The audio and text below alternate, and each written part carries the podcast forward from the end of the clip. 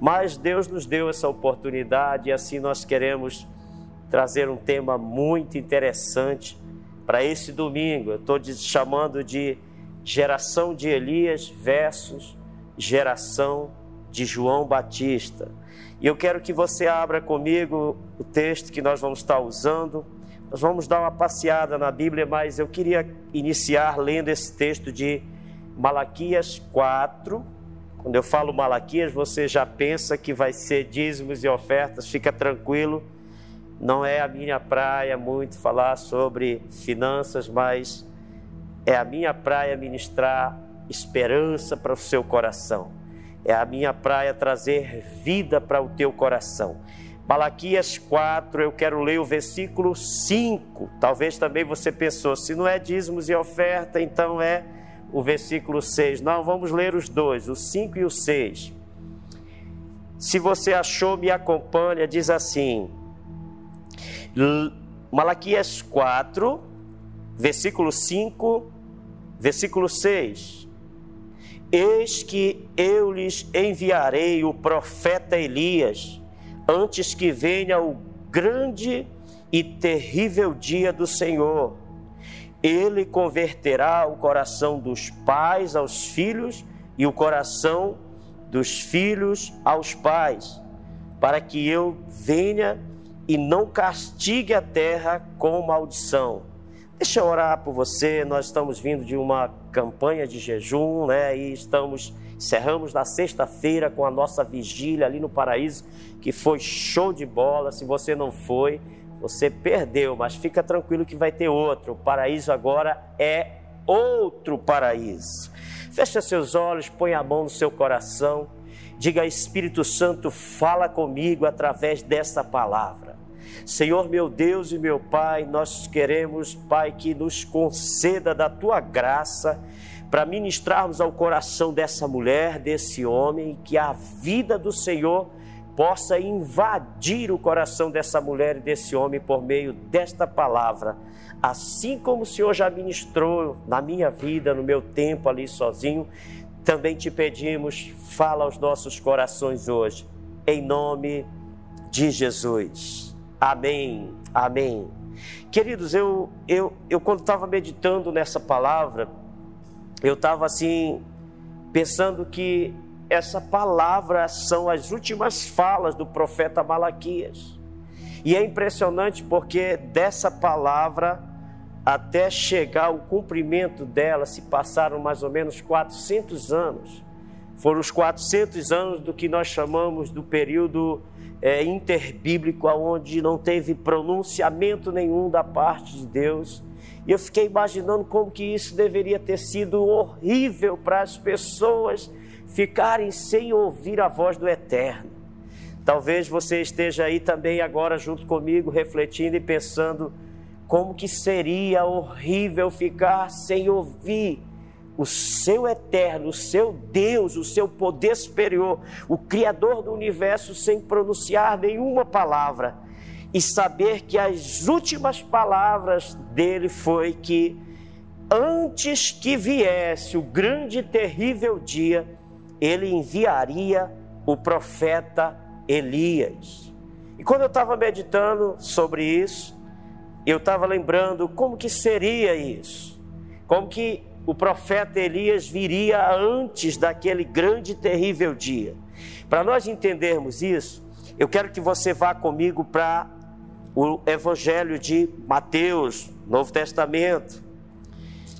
Fica tranquilo, Deus está aqui em casa, Deus está se movendo. Essa palavra vai ministrar profundamente ao teu coração. Essa palavra vai trazer ânimo para você. Eu creio nisso. Mateus 17, eu já cheguei, então me ouça, eu vou ler a partir do versículo 1.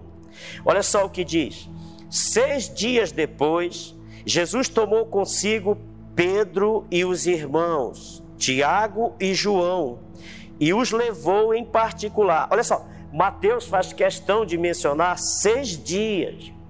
Impressionante porque outros evangelhos vão dizer que são oito dias. Mas por que que Mateus diz que são seis dias? porque são seis dias contando da revelação que Pedro teve. Jesus está falando sobre a identidade dele e ele questiona os discípulos e diz assim: Quem o povo diz que eu sou? Eles começam a responder e uns dizem, alguns dizem que tu é profeta, outros dizem que tu é Jeremias, outros dizem que você é Elias. Jesus diz: "E vocês, quem diz que eu sou?" E Pedro, cheio da revelação, ele diz: Tu és o Cristo, o Filho do Deus vivo. Mateus está se referindo à contagem dessa revelação que Pedro teve. Ele diz: Seis dias se passaram e ele levou Pedro e os dois irmãos, Tiago e João, para onde? Para um particular, olha só que coisa legal, a um alto monte. E Jesus foi transfigurado diante deles. O rosto dele resplandecia como o sol, e as suas roupas se tornaram brancas como a luz. Eis que lhe apareceram Moisés e Elias, falando com Jesus. Pedro, então, tomando a palavra, disse, novamente, o Pedrão aqui, né? Ele disse: Senhor, é muito bom nós estarmos aqui. Se você quiser, eu farei três tendas: uma para o Senhor, uma para Moisés e a outra para o Elias. Versículo 5: Falava ele ainda quando uma nuvem luminosa o envolveu e eis que uma voz saindo da nuvem dizia: Este é meu filho amado em quem me agrado, a ele ouvi. Olha só, logo, logo Deus repreende aquela fala do Pedro e diz: Não é Moisés, não é Elias agora, é a nova aliança, agora é ele, é o Cristo, a ele ouvi. E ao ouvir aquela voz, os discípulos caíram de bruços, tomados de grande medo. Jesus aproximou-se, tocou neles, dizendo: Levante-se e não tenham medo. Então eles se levantaram e os seus olhos não viram mais a ninguém a não ser Jesus. Ao descerem do monte, Jesus agora vai advertir, olha só o que ele diz. Jesus ordenou: Não contem a ninguém o que vocês viram até que o filho do homem ressuscite dentre os mortos. Mas os discípulos perguntaram a Jesus: Por que então, eu estou lendo o versículo 10, por que então os escribas dizem ser necessário que Elias venha primeiro? Olha só, os discípulos estão lembrando o texto que eu li com você de Malaquias eles têm muito bem gravado a profecia, as últimas palavras do profeta Malaquias, aonde ele havia dito que Elias vem primeiro, e eles estão lembrando, eles estão dizendo: "Mas por que que os escribas disseram através do profeta e está registrado que Elias virá primeiro?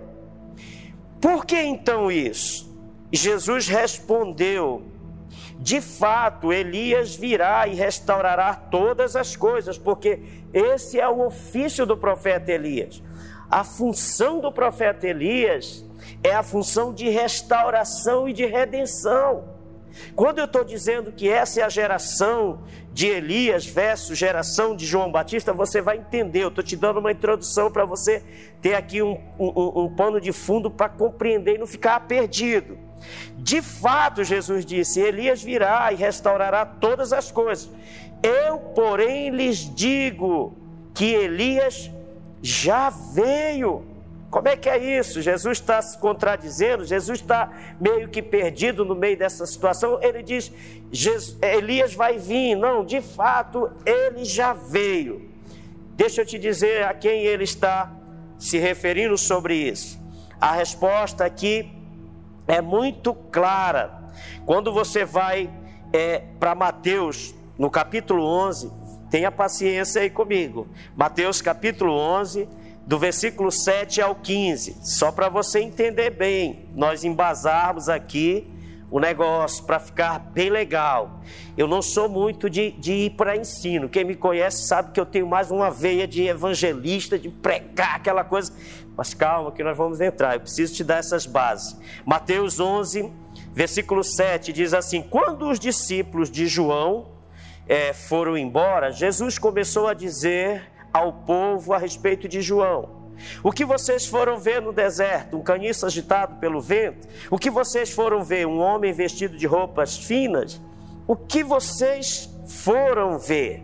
Sim, vocês foram ver o quê? Um profeta? Sim, eu lhes digo, e muito mais do que um profeta. Este é aquele de quem está escrito: Eis que eu envio adiante de você o meu mensageiro, que preparará o caminho dentre você. E em verdade lhes digo: entre os nascidos de mulher não apareceu ninguém maior do que João Batista, mas o menor no reino dos céus é maior do que ele. Desde os dias de João Batista até agora, o reino dos céus sofre violência e os que usam de força se apoderam dele, porque todos os profetas e a lei até João, perdão, porque todos os profetas e a lei profetizaram até João.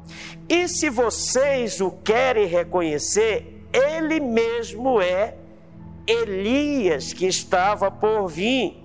Quem tem ouvidos para ouvir, ouça. Agora você entendeu. Na realidade, o profeta Malaquias não estava dizendo que Elias iria reencarnar. O que o profeta Malaquias está dizendo é que vai surgir um homem, que ele vai ter uma unção muito violenta.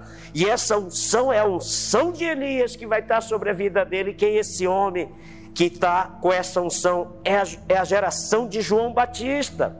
É esse João Batista que é o cara da, daquela época. É esse João Batista que eu costumo aqui dizer, né, que nas minhas anotações eu digo que a geração de João Batista era uma geração que sabia sobre o que haviam profetizado sobre ele. A, a geração de João Batista é uma geração que tem uma identidade bem definida.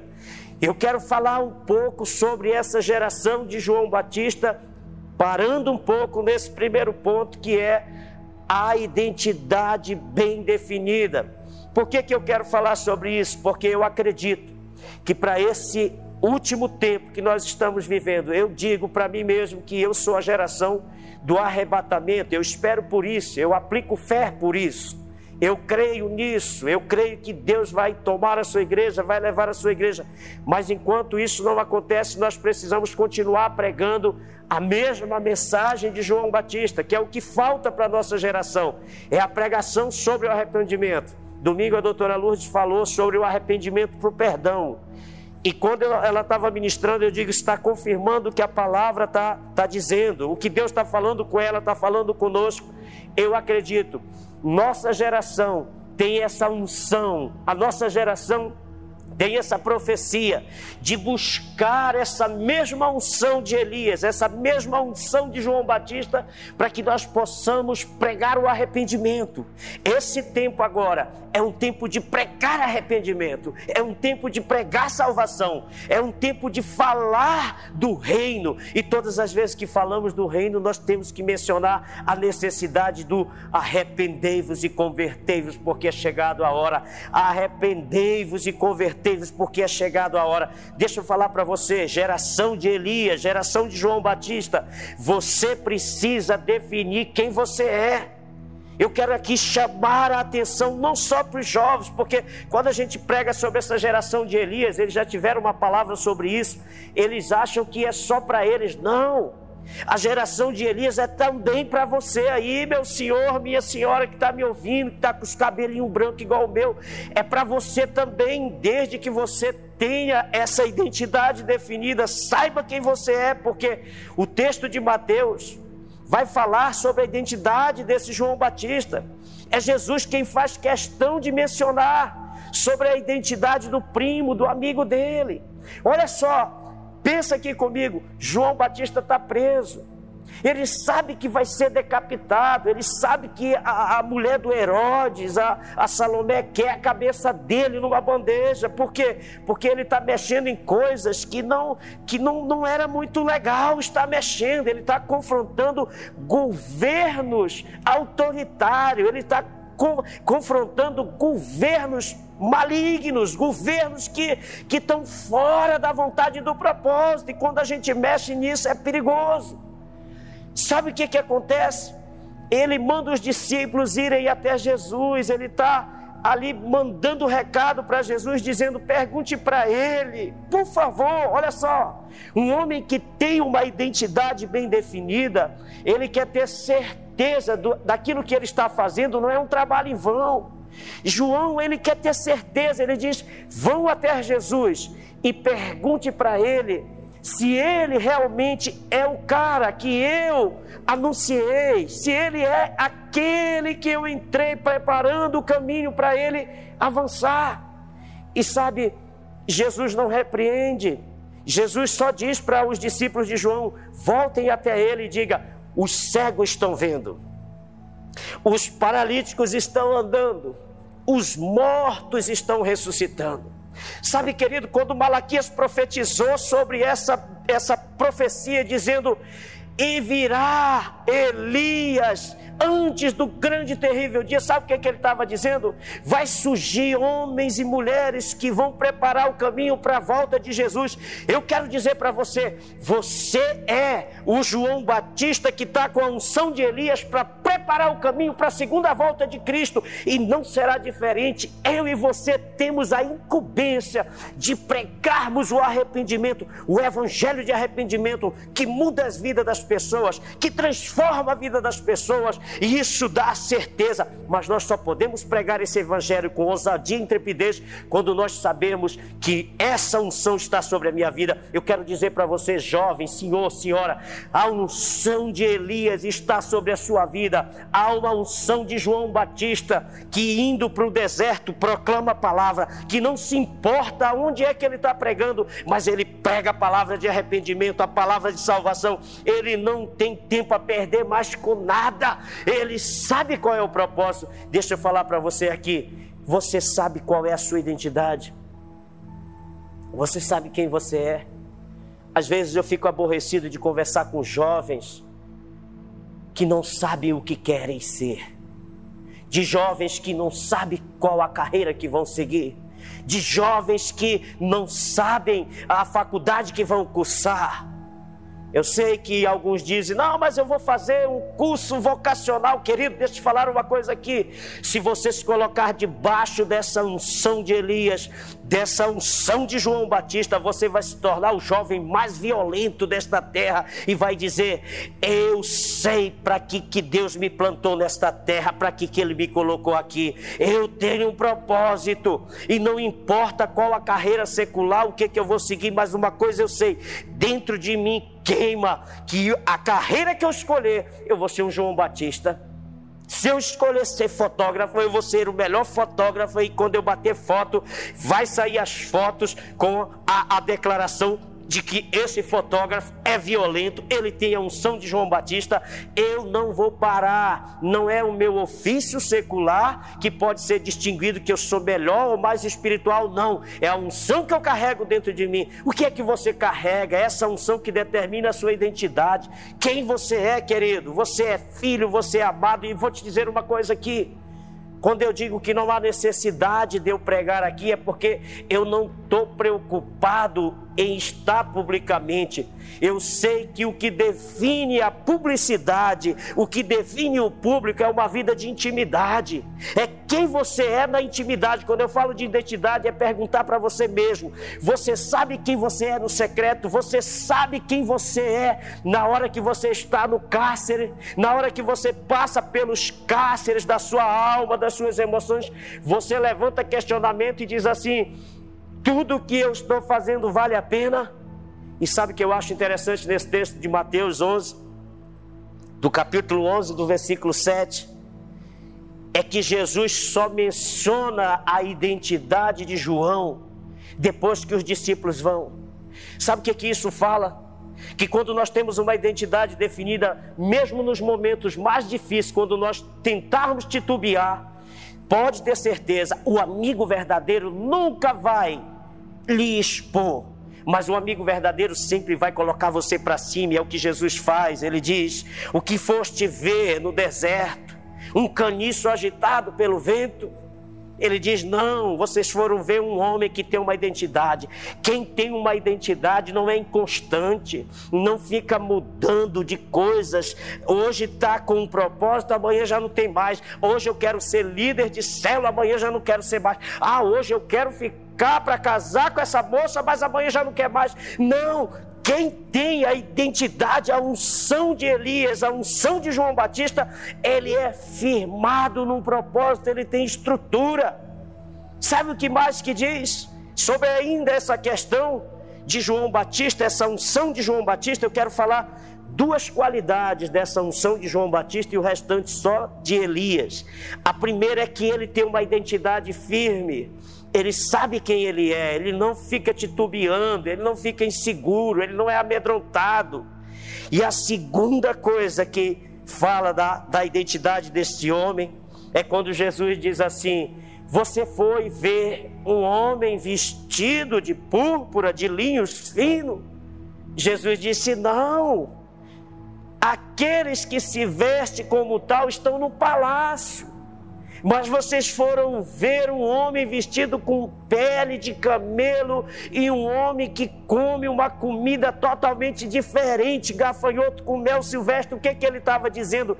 Ele estava falando aquilo que Paulo cita lá em Filipenses 4, 11, 13, onde ele diz assim: Eu aprendi, essa é a segunda característica que eu estou chamando de um homem que tem a unção de João Batista, ele está contente com a sua posição. Um homem que tem a unção de João Batista, ele sempre está contente.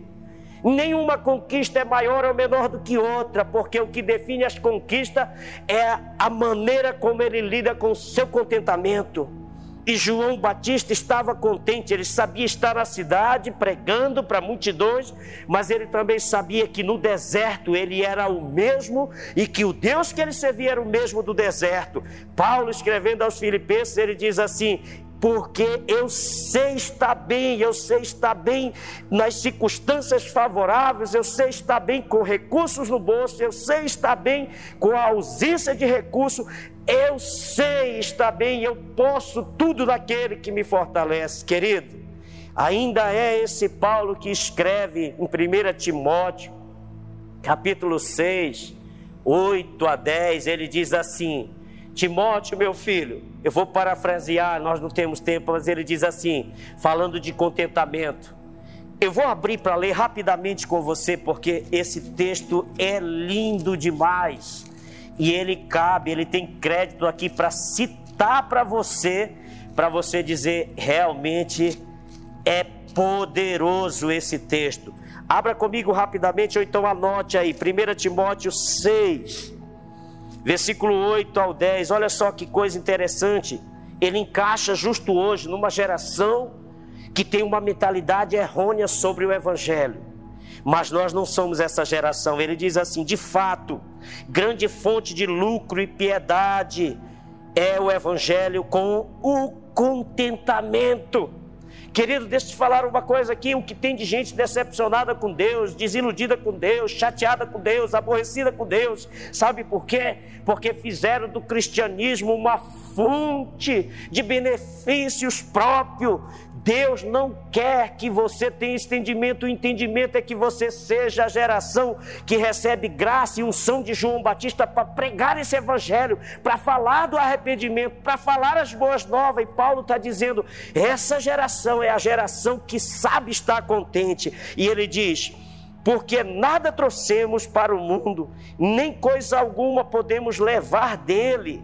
Aí ele diz no 8: tendo o sustento e com que nos vestir, estejamos contente. Olha só, tende o que comer e o que vestir, esteja contente. Tem o que comer e tem o que vestir, prega o evangelho, fala do arrependimento, querido. Essa é a unção que está para você, esse é o entendimento, meu irmão. Deixa eu ir avançando aqui, que eu quero falar um pouco sobre a característica agora do Elias, a geração do Elias. Eu quero te dar aqui a primeira primeiro ponto aqui da, da, do que tipifica a geração de Elias. E eu quero que você vá rapidamente aí em 1 Coríntios 17. Eu estou usando esse texto para nós. 1 Reis, 1 Reis, capítulo 17, rapidamente. Eu estou usando esse texto para nós falarmos dessa geração de Elias, que sou eu e que sou você. Que coisa maravilhosa, querido. Você saber que você está preparando o caminho para a volta do Cristo. Você e eu somos responsáveis para prepararmos o caminho para a volta do Cristo.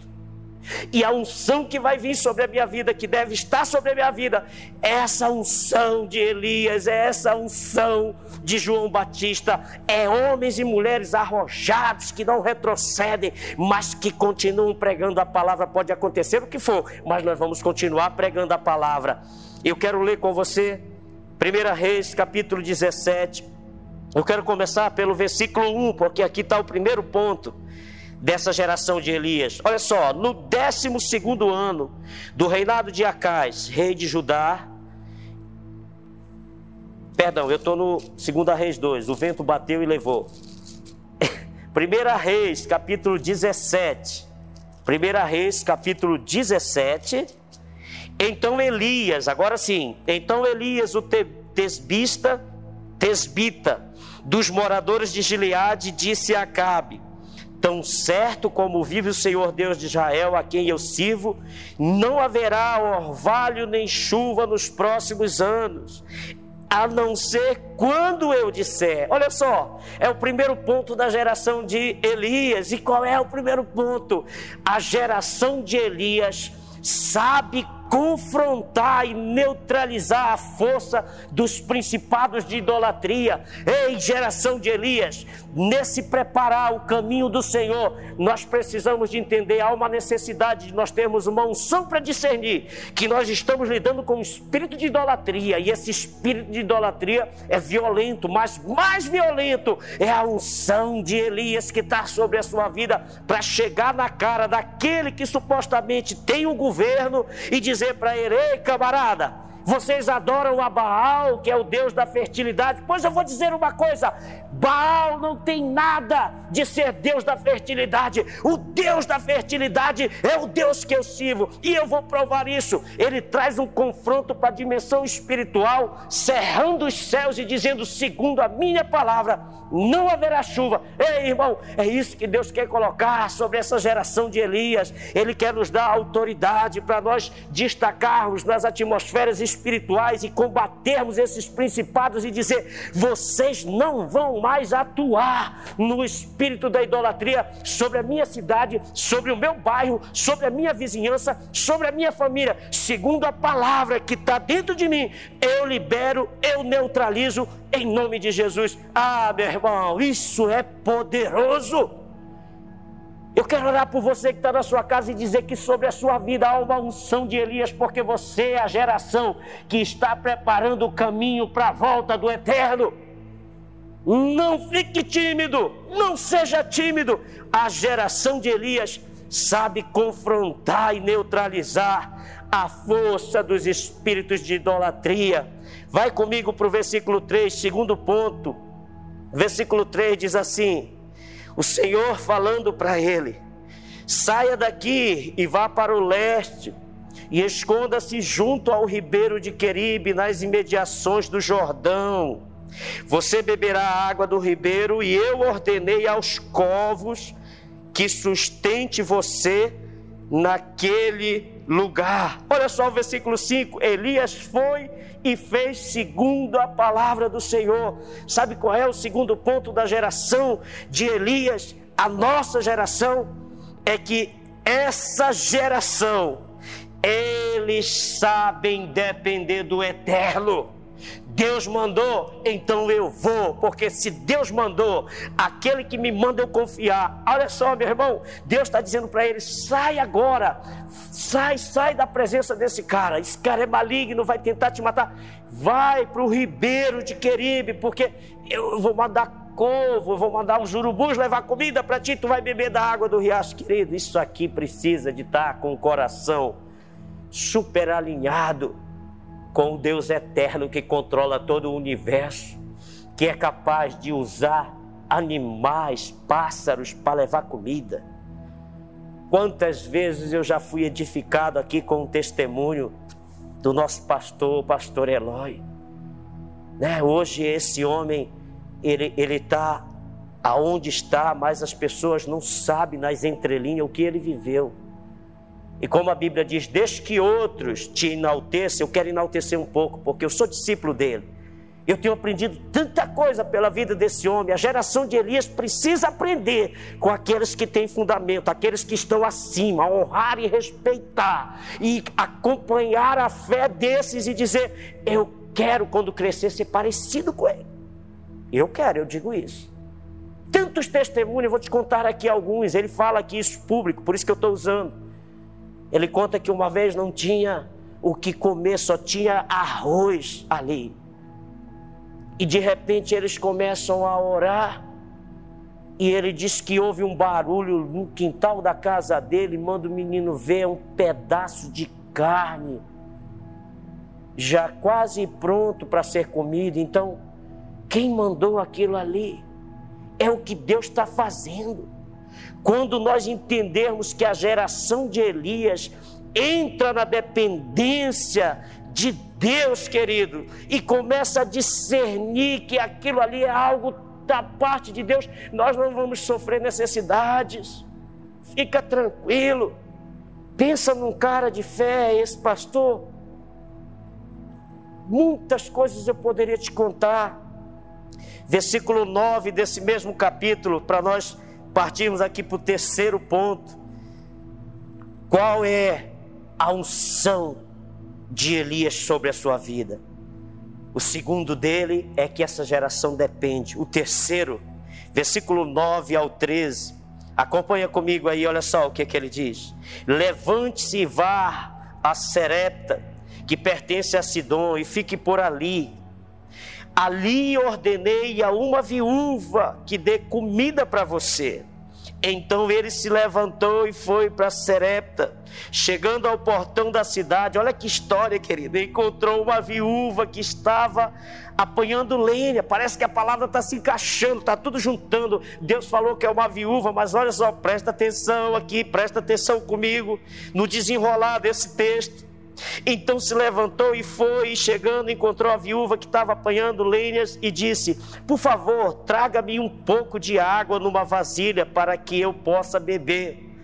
Quando ela já estava indo buscar a água, Elias chamou e disse-lhe: Traga também um bocado de pão, por favor.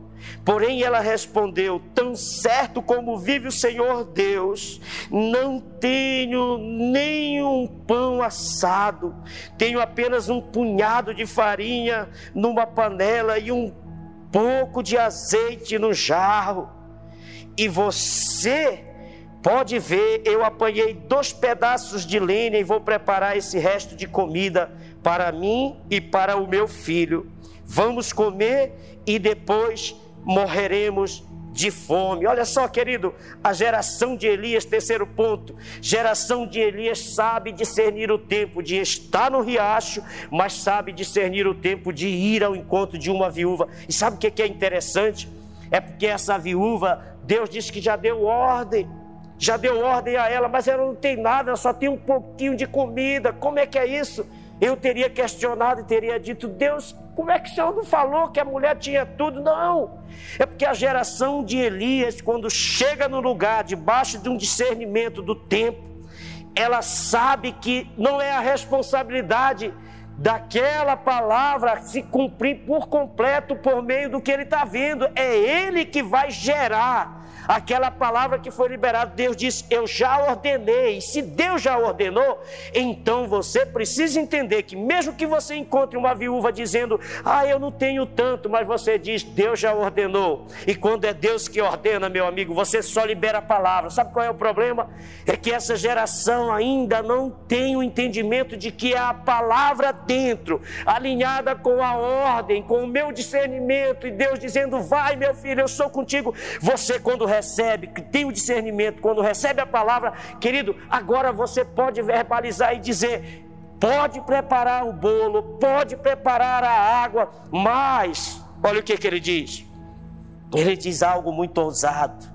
Ele diz: tão certo como vive o Senhor Deus, Tão certo como vive o Senhor Deus, Elias responde: Não tenha medo, vá e faça o que você disse. Mas primeiro faça um pãozinho. Parece que Elias era paraense, diminuiu aqui, né? Faça um pãozinho com o que você tem e traga para mim. Parece uma coisa meio egoísta, mas não é. Elias está dizendo para ela: Eu estou debaixo de um discernimento, eu estou debaixo de uma palavra, eu saí de um riacho, eu estava sendo alimentado por corvo, então agora é um outro nível, é um outro estágio, e quando eu destino a palavra, as coisas acontecem. Pode ir em nome de Jesus, vá e faça, mas traga primeiro para mim. Sabe o que, que acontece? O milagre se dá ali naquele lugar, e eu acho tão lindo isso. Eu quero aqui correr um pouco para fechando com você eu quero falar de mais um ponto, o quarto ponto da geração de Elias. Está aí no versículo seguinte. Mas eu quero usar um texto, eu não vou abrir, mas lá em João 14, 18, Jesus, quando está próximo de ascender aos céus, ele diz: Eu não vos deixarei órfão, nunca vos deixarei, jamais vos abandonarei. Aqui no texto que nós vamos continuar lendo, diz assim: o Senhor atendeu a voz de Elias, o milagre aconteceu. E sabe o que, que acontece? Aquela mulher, segundo a palavra de Elias, do versículo 14, diz: Porque assim diz o Senhor Deus de Israel: a farinha da panela não acabará, o azeite do jarro não faltará até o dia em que o Senhor fizesse chover sobre a terra. A viúva foi e fez segundo a palavra de Elias, assim comeram ela, ele e a sua casa durante muitos dias. A farinha da panela não acabou e o azeite do jarro não faltou, segundo a palavra do Senhor anunciado por meio de Elias. Depois disto, olha só, depois disto, o filho da mulher, dona da casa, veio adoecer e a doença dele se agravou tanto que ele morreu. O filho da mulher morreu. Quantos filhos estão morrendo? Mas eu quero te dizer uma coisa: a geração de Elias é a geração providencial dos órfãos e das viúvas. Essa geração está impregnada dentro da igreja. É a geração que diz: aonde estão os órfãos? Aonde estão aqueles que se sentem órfãos? Aonde estão aqueles que carregam dentro de si o espírito de orfandade, que não sabe quem é paternidade, que não sabe o que é o amor de um pai, que não sabe que eles são filho amado, querido? Ei, aonde a unção de Elias está, querido, não tem como ter orfandade e viuvez, porque nós somos responsáveis para trazer a ressurreição sobre os órfãos. Não haverá órfão, mas haverá pessoas cheias do Espírito Santo, porque a geração de Elias é a geração que cuida dos órfãos e das viúvas. E eu quero te desafiar aqui nós vamos estar tendo mais ainda aqui ação social através do SOS Paz.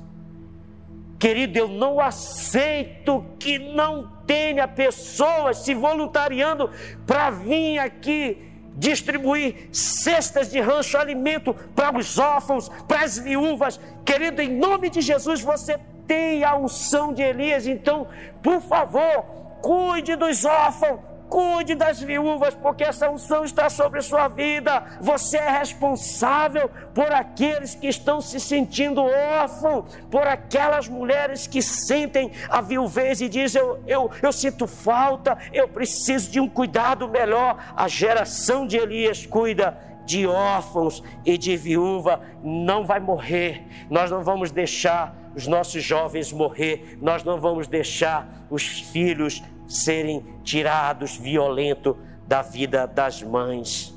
E por último, para nós encerrarmos, a geração de Elias é a geração que ressuscita os mortos.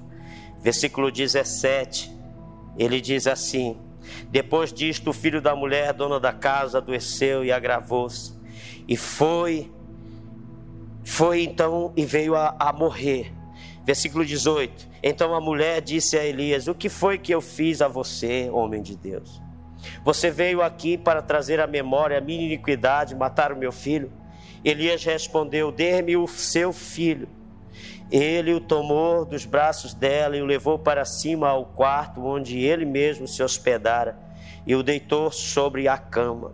Então clamou ao Senhor e disse: Ó oh, Senhor meu Deus, por que afligiste também a esta viúva com quem me hospedo, matando seu filho? E estendendo-se três vezes sobre o menino, clamou ao Senhor e disse: Ó oh, Senhor meu Deus, peço-te que restitua a vida a este menino. O Senhor atendeu a voz de Elias, a vida foi restituída ao menino e ele reviveu. Elias tomou o menino e levou do quarto até a casa e entregou a mãe e disse: Veja, o seu filho está vivo. Então a mulher disse a Elias: Agora eu sei que você é um homem de Deus e que a palavra do Senhor está na sua boca. Querido, a geração de Elias é a geração que ressuscita mortos, é a geração que converte o coração dos pais aos filhos e dos filhos aos pais. Aquele homem desce do quarto que ele se hospedara várias vezes e diz assim: Eis aqui o teu filho, mulher, eis aqui a tua mãe. Foi essas falas que Jesus deixou ao pé da cruz para o discípulo amado, quando ele diz: Eis aí a tua mãe, eis aí o seu filho. Ele estava dizendo: Essa é a geração que vai converter o coração dos pais aos filhos e o coração dos filhos aos pais. Então, nós estamos dentro do processo profético de Malaquias 4, 5 e 6, e ele converterá o coração dos pais aos filhos e o coração dos filhos aos pais. A unção de Elias está sobre a sua vida. Prepare o caminho do Senhor, prega a palavra, ista em tempo, fora de tempo, aonde você for, você não precisa de púlpito para pregar. Você tem uma multidão perto da sua casa, abre a sua boca, profetiza, leva a vida, ressuscita os mortos. Ei, meu irmão, a unção de Elias está sobre a sua vida. Aprenda a confrontar os principados de idolatria, aprenda a determinar a palavra, aprenda a discernir os tempos, aprenda a depender do Senhor, querido. Essa é a sua função, porque logo, logo o nosso Deus está voltando. Será que nós vamos poder dizer que nós fizemos nossa parte? Hoje você está dizendo: Eis aí teu filho, eis aí tua mãe ou teu pai.